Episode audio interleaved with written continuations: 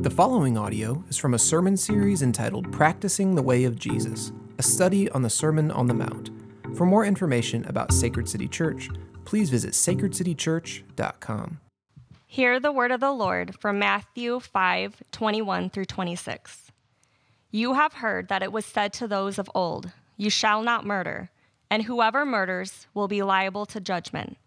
But I say to you that everyone who is angry with his brother will be liable to judgment. Whoever insults his brother will be liable to the council, and whoever says, You fool, will be liable to the hell of fire. So, if you are offering your gift at the altar, and there remember your brother has something against you, leave your gift there before the altar and go. First, be reconciled to your brother, and then come and offer your gift. Come to terms quickly with your accuser while you are going with him to court, lest your accuser hand you over to the judge, and the judge to the guard, and you be put in prison. Truly, I say to you, you will never get out until you have paid the last penny. This is the word of the Lord. Well, good morning. If you are new here, my name's Justin. I'm one of the pastors. And this morning, we're going to be dealing with some very important topics. Jesus, here, the scripture we just heard read, is teaching us about the dangers of anger, broken relationships, and murder.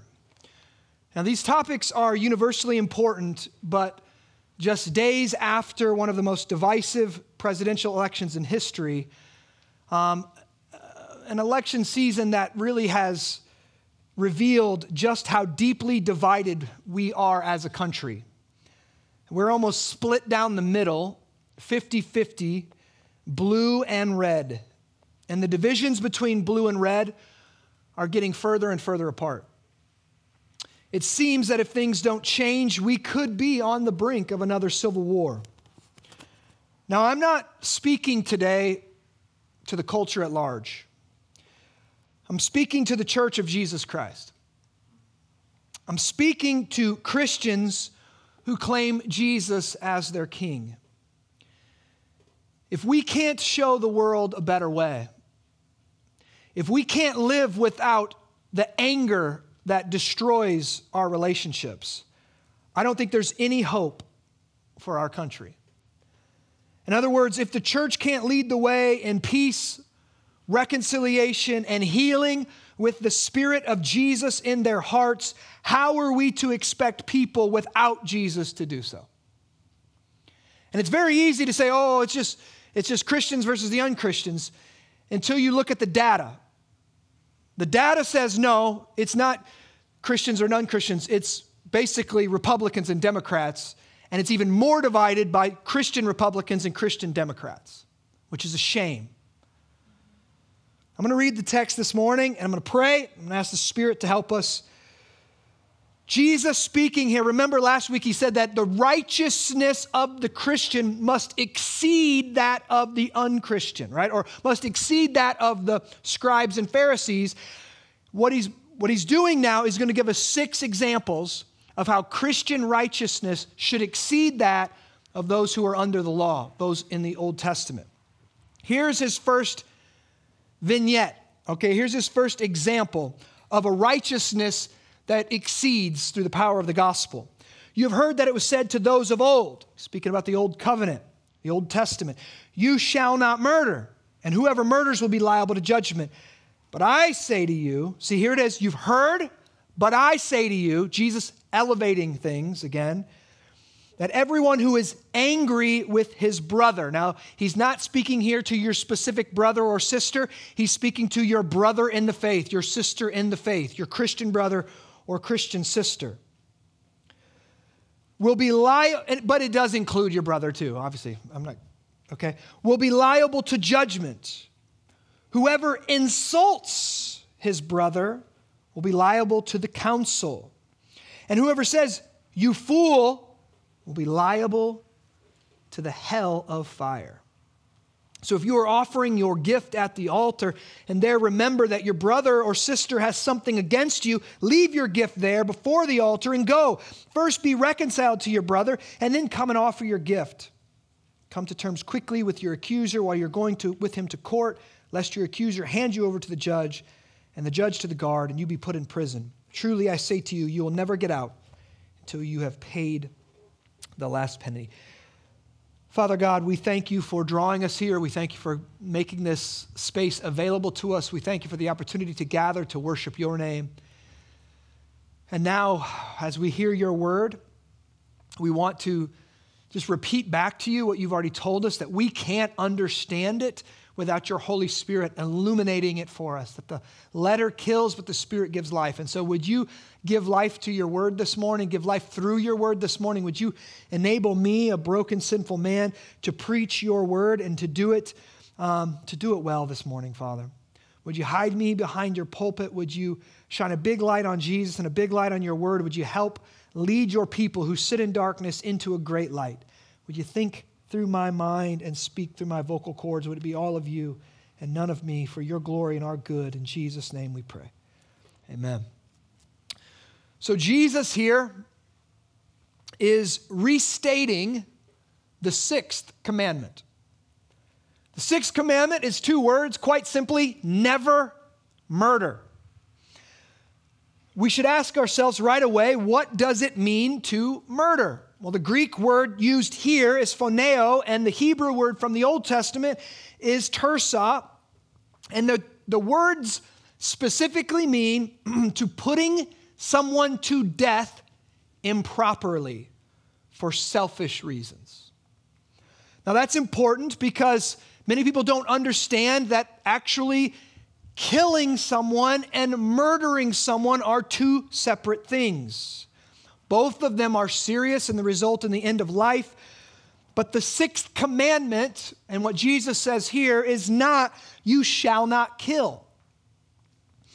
It is, you shall not murder. The Greek and Hebrew words here cover our kind of modern categories of murder, homicide, suicide, and manslaughter.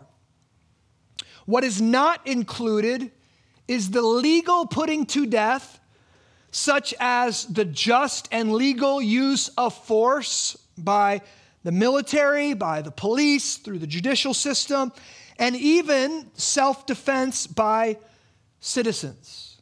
Now, why is that the case and what's the difference? To understand the difference, we need to understand that every command that's given by God every one of the Ten Commandments also has a flip side to the commandment. You shall not murder. Remember, we got to get to the heart of the law. The heart of the command of you shall not murder is you must honor the life of other human beings.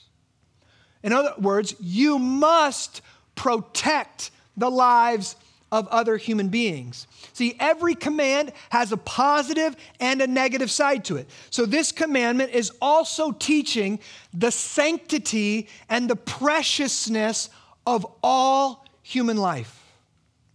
In fact, in Genesis chapter 9, verses 5 through 6, where God says that if a person commits murder, they should be killed, he gives his reason. He says, Because God made man in his own image. See the reasoning here, see the logical progression.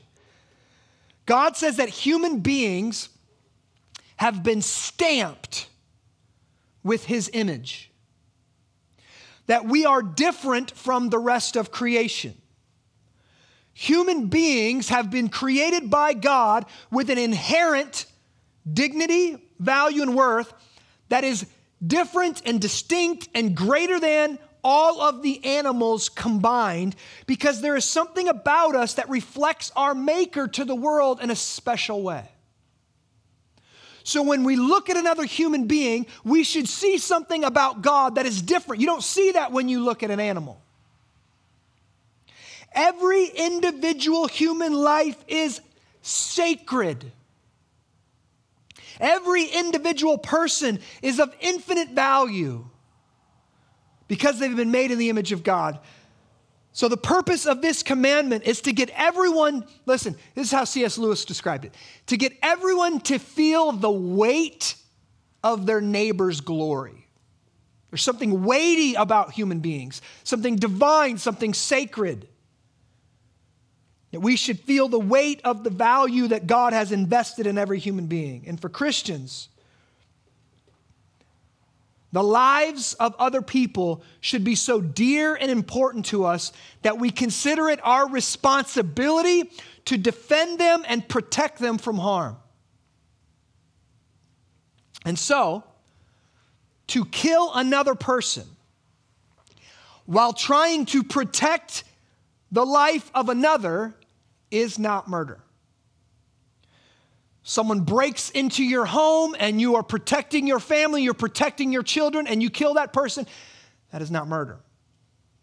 You see a man attacking a woman on the street and you get involved and you end up taking his life, that is not murder. That is a positive good, that is a virtue. You there's an active shooter situation and you conceal carry and you draw your weapon and you kill the shooter, that is not murder, that is a virtue. Because we value all life and every person is made in the image of God, we are willing to fight to protect that life. It is the image of God. It is the our neighbor's glory that would drive us to put ourselves in harm's way to protect them. And so to take the life of an attacker is not the same thing as murder. Theologian Mark Rooker, in his exposition of the Ten Commandments, says this about murder. Hear this, it's important. Any act of violence against an individual out of hatred, anger, malice, deceit, or for personal gain, in whatever circumstances, in whatever method that might result in death, even if the killing was not intention, must be classified as murder.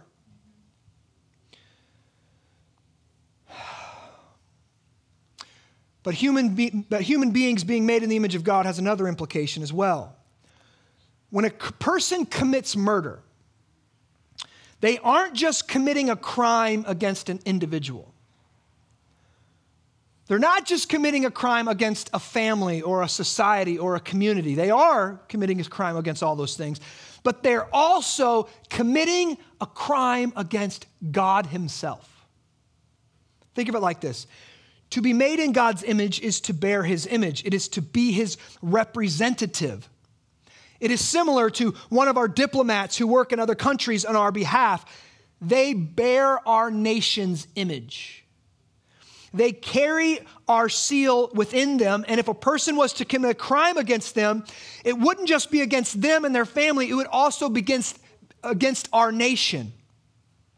And therefore, the consequences of killing one of our, our, uh, one of our diplomats is even greater than just personal murder.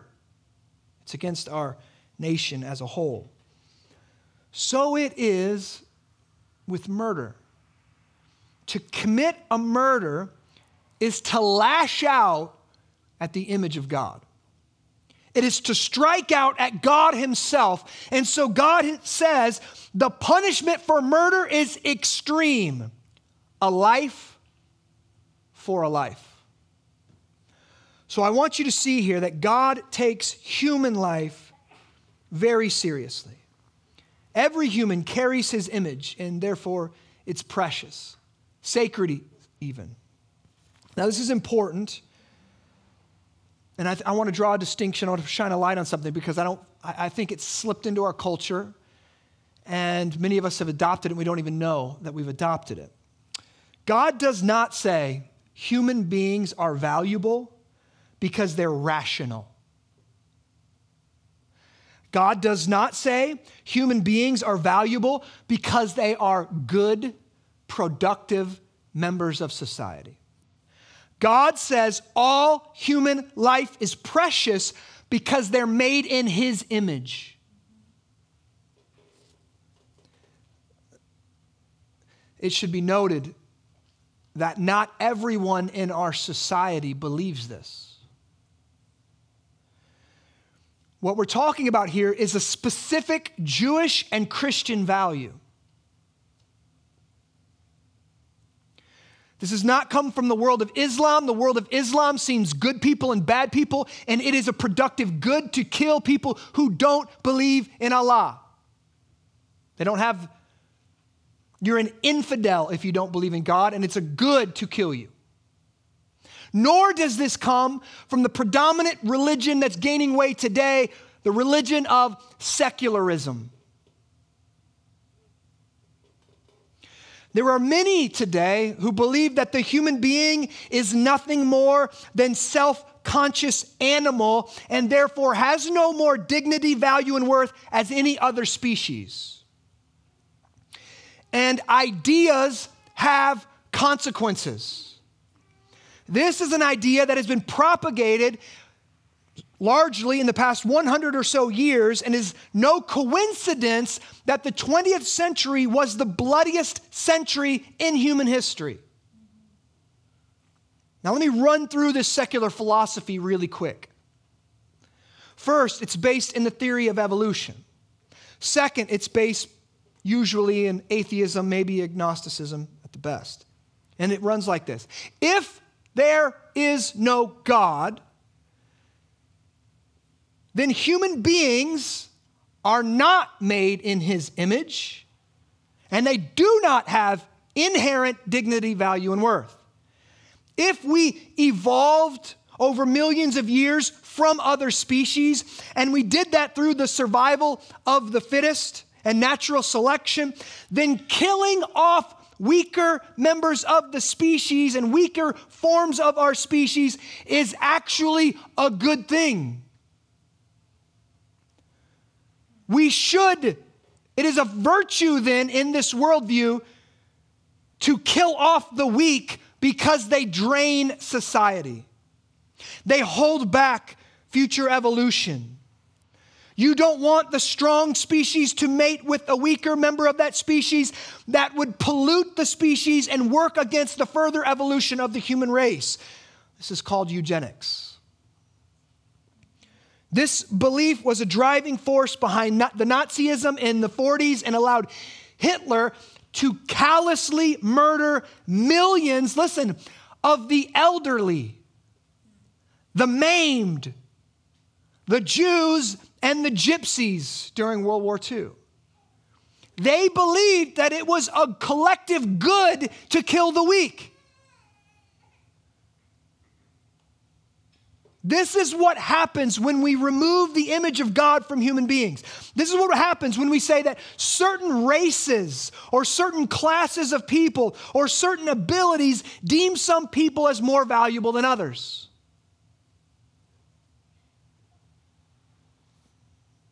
Peter Singer is a prominent atheist and professor, hear this, professor of bioethics at Princeton bioethics. This is what I want to get across to you. This is his job.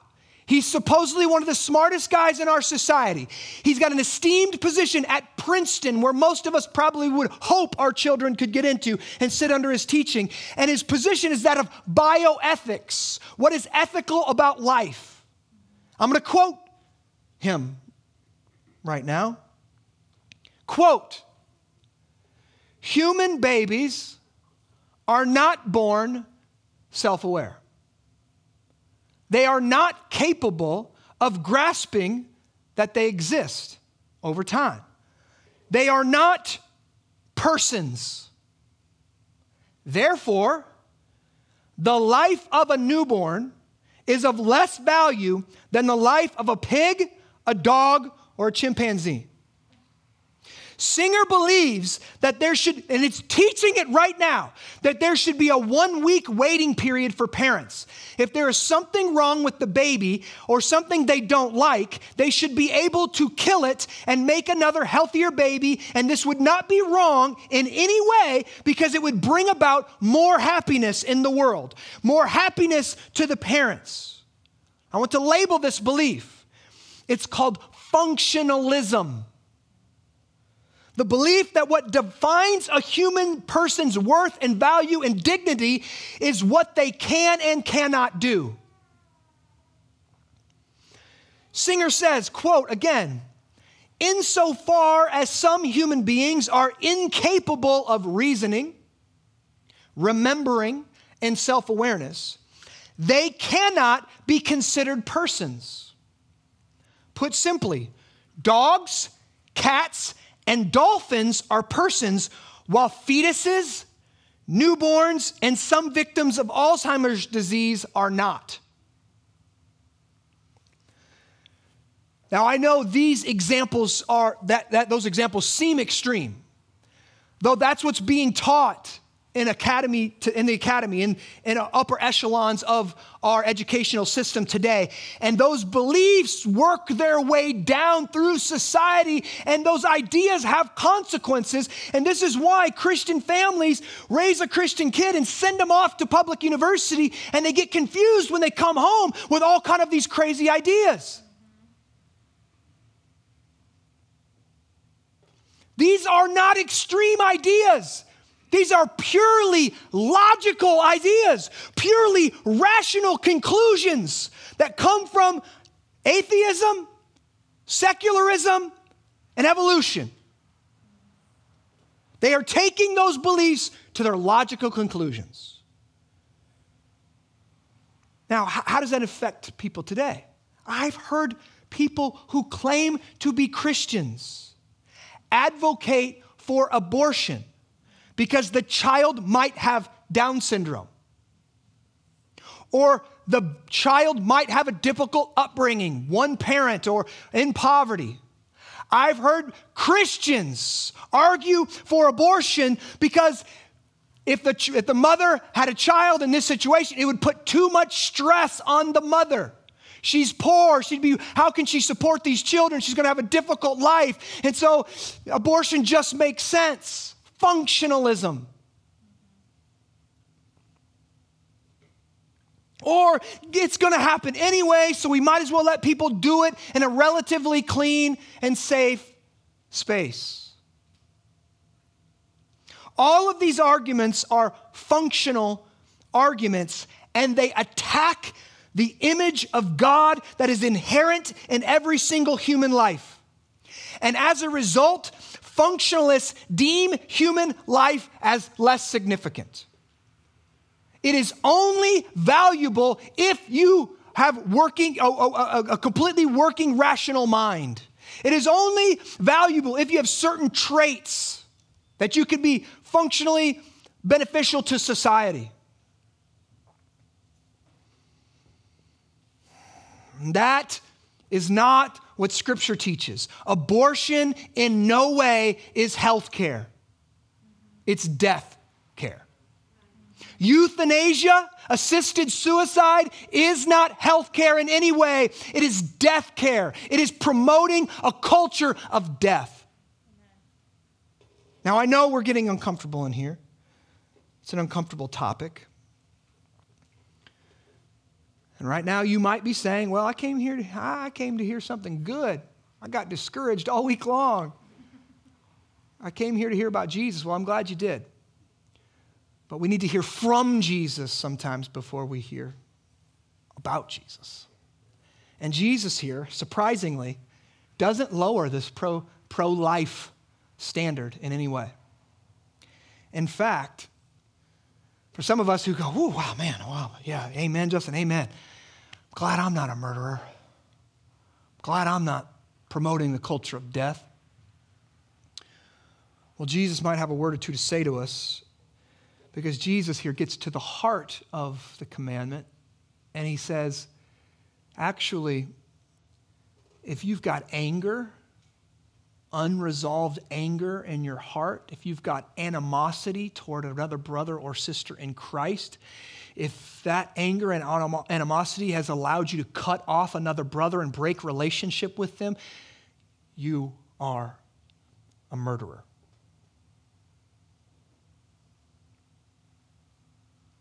Jesus says, You shall not murder, and whoever murders will be liable to judgment. But I say to you that everyone who is angry with his brother or sister will be liable to judgment. Whoever insults his brother or sister will be liable to the fires of hell. Whoever says, You fool, will be liable to the hell of fire. Now, let me clarify something. Jesus is not condemning saying bad words here. He's not saying the word fool is off limits. Don't say that, Christian. How do we know that? Well, about 15 chapters later, Jesus looks at the Pharisees and says, You blind fools. Here's the difference Jesus is not saying, and these words literally mean stupid. That means mentally not capable of following their logical conclusions. And when he says uh, fool, it's, it's moro in the Greek, and that's where we get the term moron, but it's not referring to intellectual ability. It's referring to a heart disposition or character, like we see in Proverbs. The fool says in his heart, There is no God. So basically, what Jesus is saying is you look at somebody and go, They're stupid and they're immoral, right? That's what Jesus is talking about here. But Jesus later calls somebody immoral. He says, You are a fool. Now, what he's doing, Jesus is doing something different than we typically do when we do that, right? Jesus is trying to shock someone, trying to kind of, you know, friend, a friend stabs somebody in the front, right?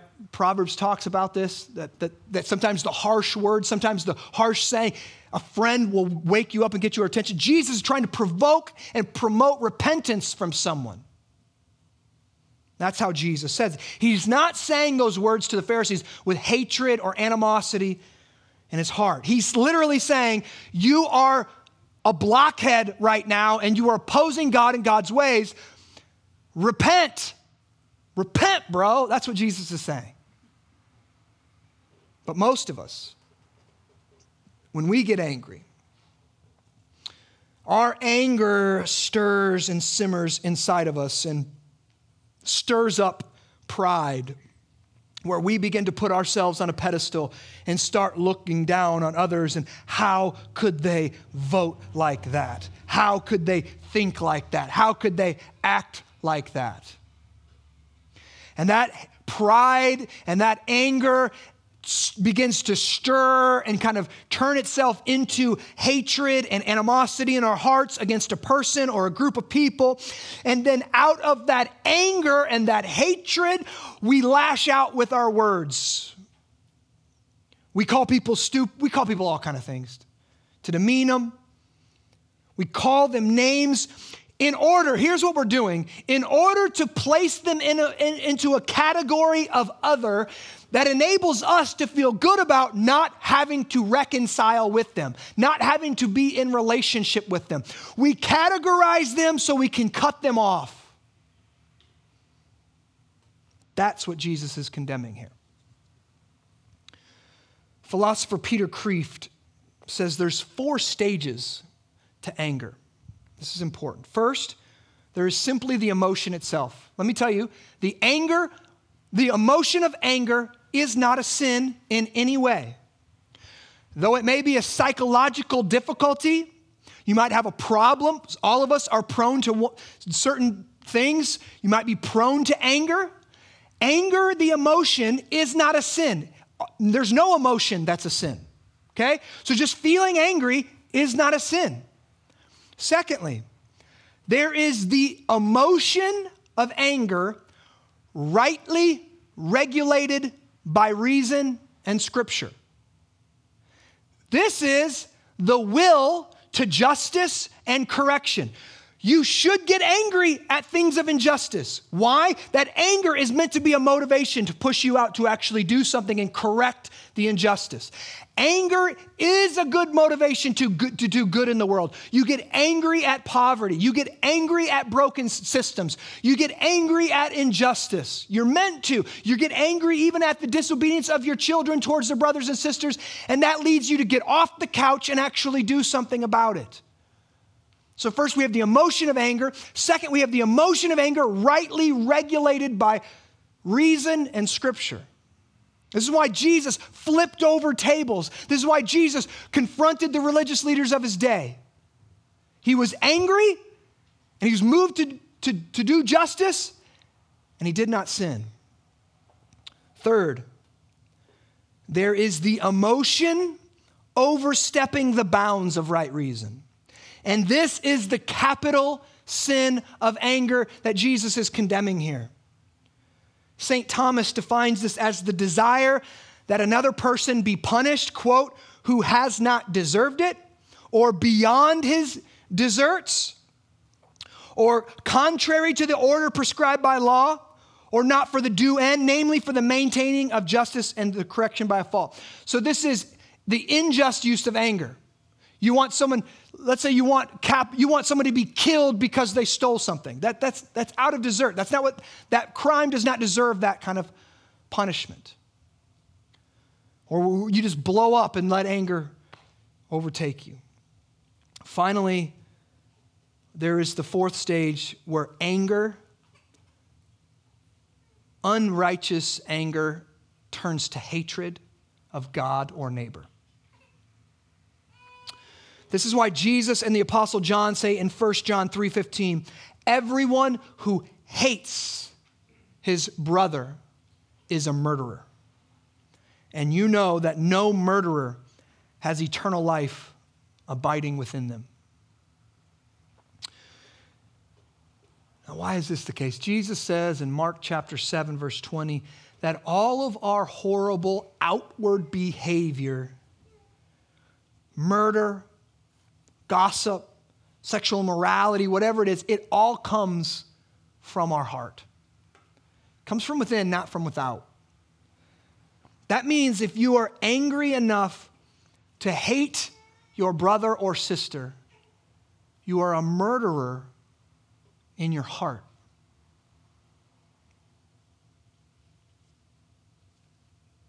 How many of us have killed people with our words, our posts, our emotions, or even just our looks? Or maybe we just try to murder them with our silence and our relational distance. We let our bitterness and unforgiveness in our heart turn us into relational murderers. That person is dead to me. Jesus says, This is what Jesus condemns. Listen, murder in the act, actuality, murder in action, murder in deed, comes from the seed of murder. It just comes to fruition with the act of murder. And that seed is anger, that seed is hatred in our heart. Jesus here isn't just condemning the outward behavior, he's getting to the heart of the law. Now, why do we do this? Quite simply, we do this because something becomes more important to us than God.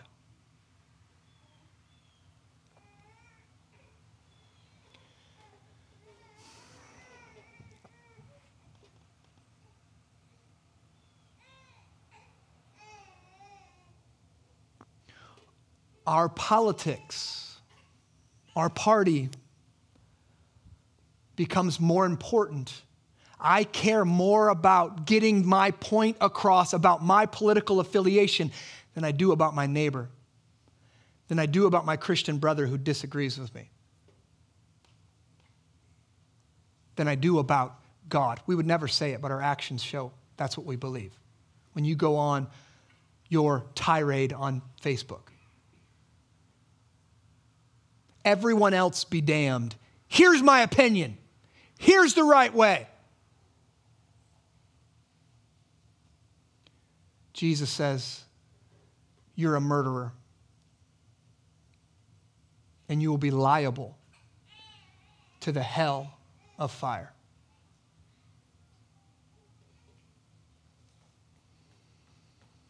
Why do we do this? Something becomes more important to us than God. Listen to this if our job is more important and meaningful to us than God, we will murder those who get in our way. We will want to kill their reputation. We will envy them in our hearts and hope and pray for their downfall and our exaltation. If your personal happiness and comfort is more meaningful to you than God, you might terminate, hear me, if your happiness, if your comfort, comfort, if your desire for an easier life is more important to you than God, you might terminate an unwanted pregnancy. I've heard of Christian parents who look at their child and their child has walked in the way of the world and their child is now pregnant and not married and the, the weight of that, of that of the consequences of those actions are falling upon the parent. And so the parent says, Honey, I don't want you to ruin the rest of your life. I'll take you to the clinic, I'll take care of this for you. You're a murderer at heart. Your comfort, your daughter's comfort is more important to you than God and the glory of God and the image of God in the life of that baby. What a foolish society that talks about women's rights and they don't talk about the right of the newborn, the right of the fetus, the right of the child in the womb. No one has a right to an easy life. Who told you that? No one has a right to an easy life. No one has an easy life. This world is cursed.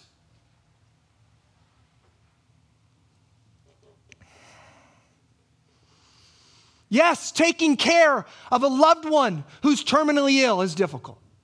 Yes, watching your parents, watching them demise and watching their, their mental cognitive function slowly decrease into dementia is hard, is difficult. And yes, we're called to value their life to the moment they take their last breath, and we're not called to do anything that would make it shorter. To do so for your own comfort, your own peace of mind, is demonic.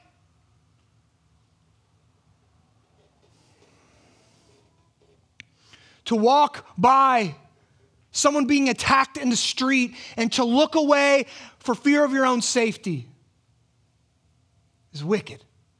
It's weak. It's not the heart of a Christian.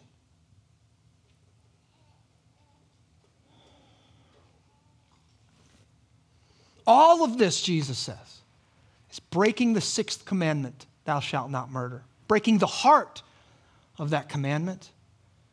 Jesus says here in no uncertain terms if your unrighteous anger has led you to label your Christian brother or sister as stupid or has caused relational breakdown between you, you are guilty of the sin of murder. The seed of murder is in your heart. Now, I realize very few people want to hear a message like this.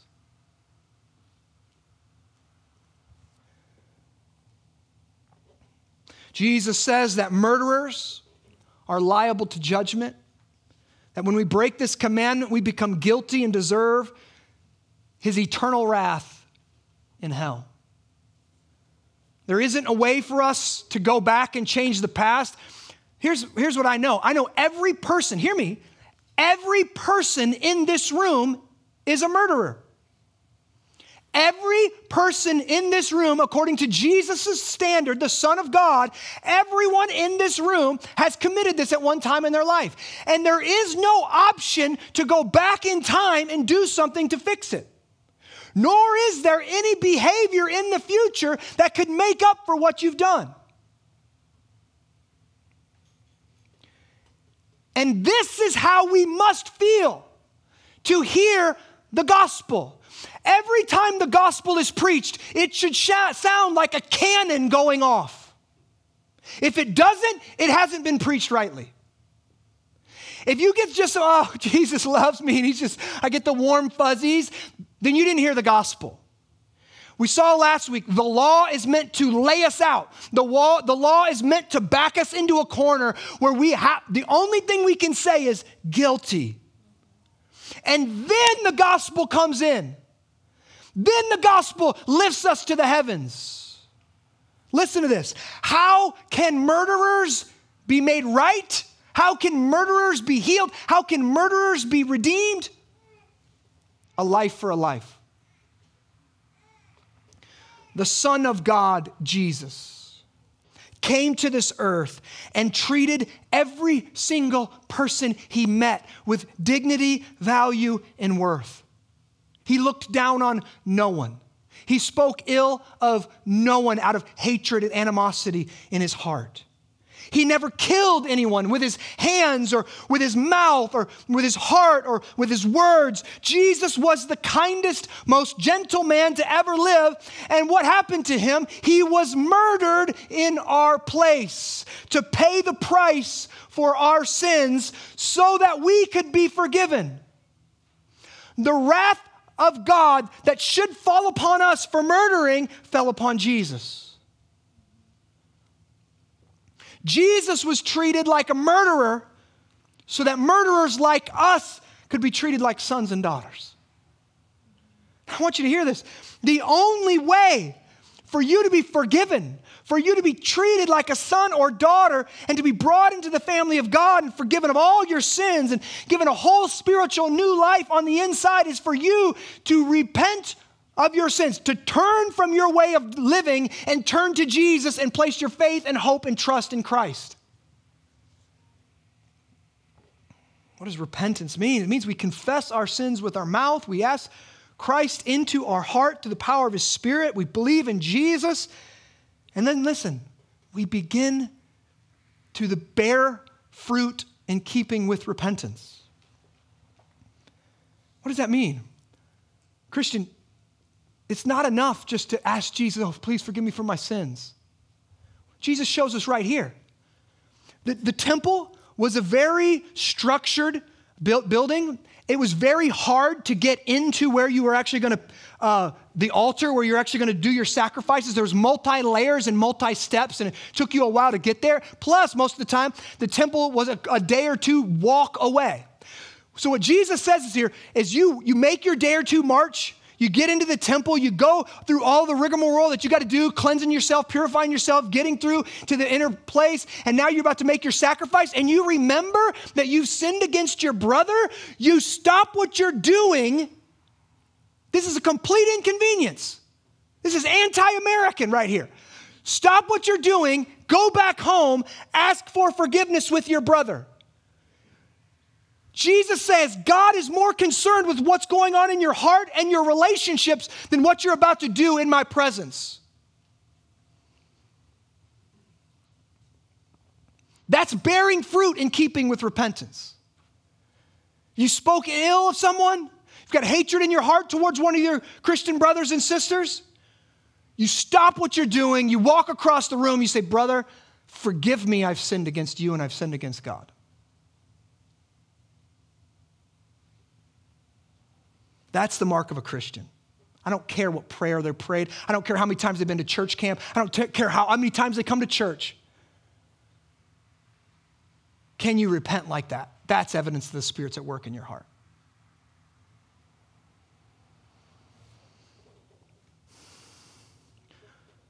Jesus says, don't let sinful anger lead to hate and broken relationships. Repent to God and repent to your brother or sister. See, our Christian faith, out of this kind of heart, our Christian faith is meant to flourish in all kind of love and good deeds. We should be working to honor life, protect life, and resist the spirit of our age that dehumanizes people to little more than self conscious animals. That means we should be supporting the pro life movement, pregnancy resources, and Iowa Right to Life. This is why we adopt. This is why we serve 180. This is why we become safe families. This is why we work for racial reconciliation in our city. This is why we have a lot of children. This is why we oppose abortion.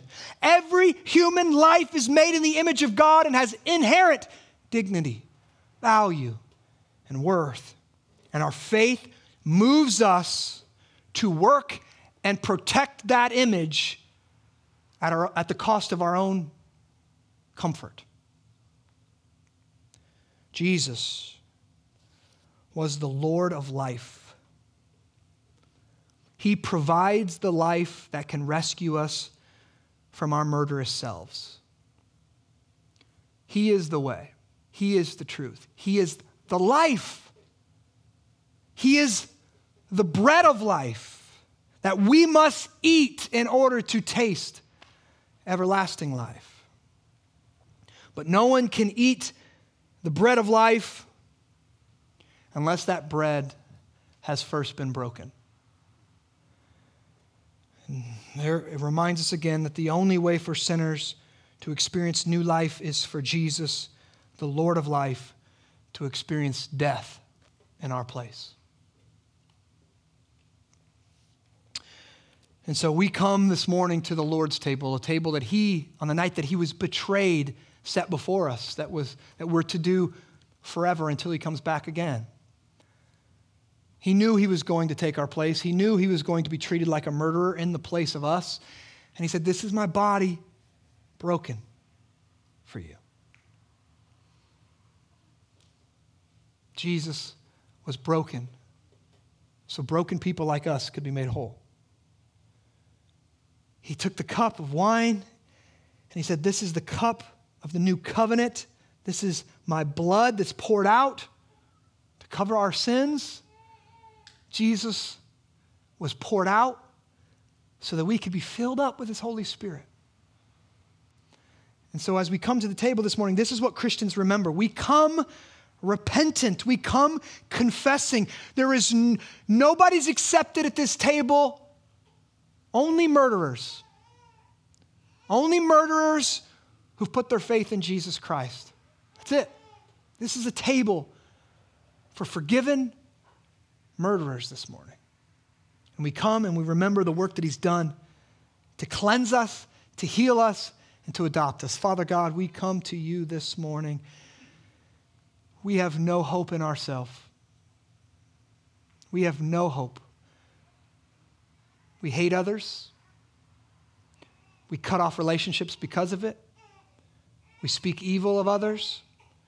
We deem ourselves right and good and true and others as bad. And you say, Jesus, that that's the seed of murder in our hearts. And we confess it to be true, and we confess it to be true of us. But that does not lead us to despair, it leads us to the gospel. Our only hope is in Jesus Christ, who took our place for us and now gives us his righteousness as a gift. Would you give us the faith to believe it for your glory and our good? In Jesus' name, amen. Those who are helping me serve, would you come down this morning?